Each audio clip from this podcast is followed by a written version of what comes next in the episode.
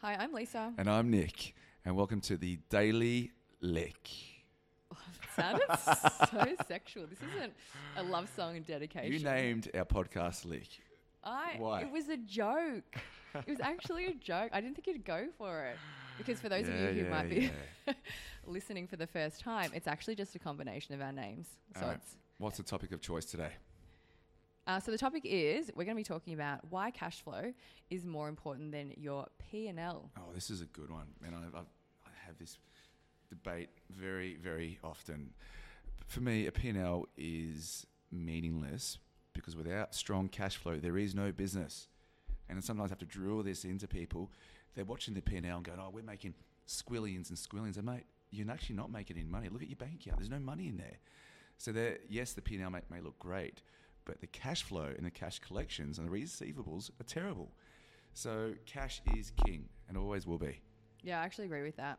So I think that it's really easy to make your business look healthy by focusing on the P and L, and then as soon as you look at the cash flow statement, you realize there isn't that regular money coming in. The So- P&L is only great if you ever go to exit your business, so you, if you go to sell your business. But during the life of your company, make sure you have very strong cash collections. It's so bloody important. You actually have some really great tips. You had that lotto ticket tip.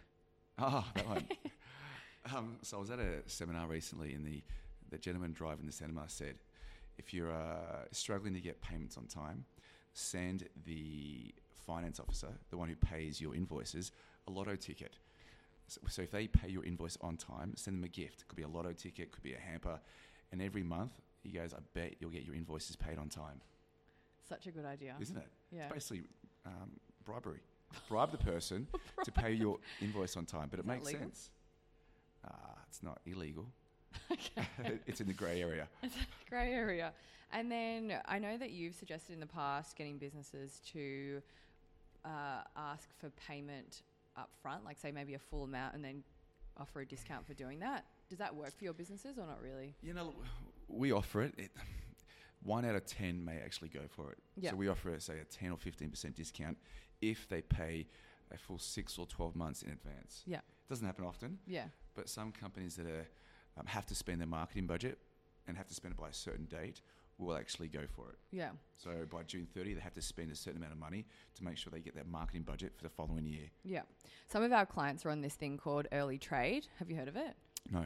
So you can actually submit a bid to get your uh, invoices paid earlier than the due date, but you just you just submit whatever discount you're willing to give for that. So it might be like a couple of dollars off, or you know, and the higher you um, give a discount, then the more likely you're going to be successful. Then my question to you is, how does Cody improve their collections?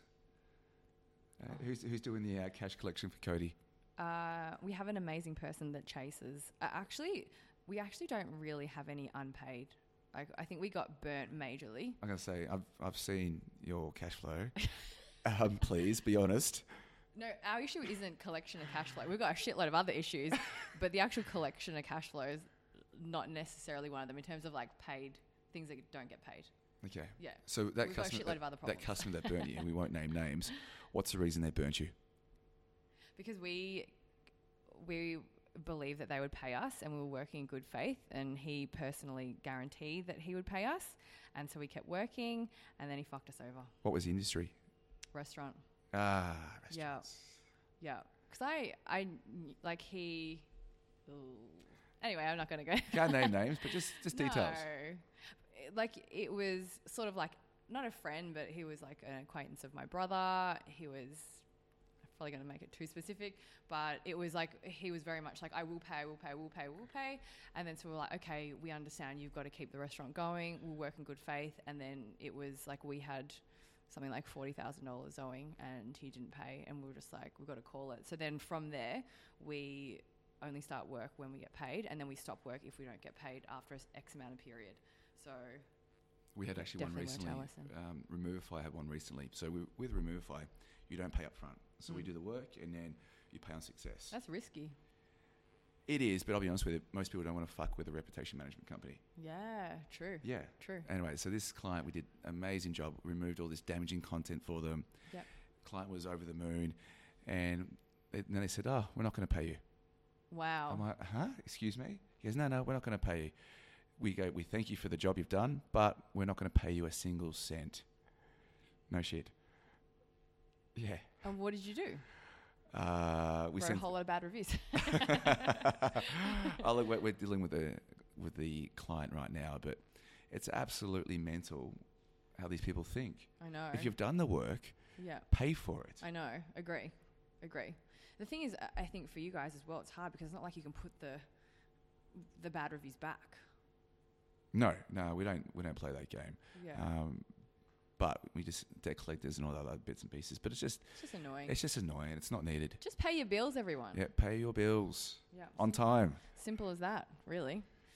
Anyway, on that note, uh, that finishes today's episode of The Daily Lick. Uh, thank you so much for listening. If you want to see more of us, give us a follow on LinkedIn. You can find our profiles in the show notes. Also, we would love it if you subscribed, if you haven't already. And Nick would personally love it if you gave us a five star review. In fact, he said he will take anyone out to dinner who gives us a five star review. So if that isn't incentive enough, Did I really? Did I just say that? I don't know. Maybe. I think I'm pretty sure you said it off air.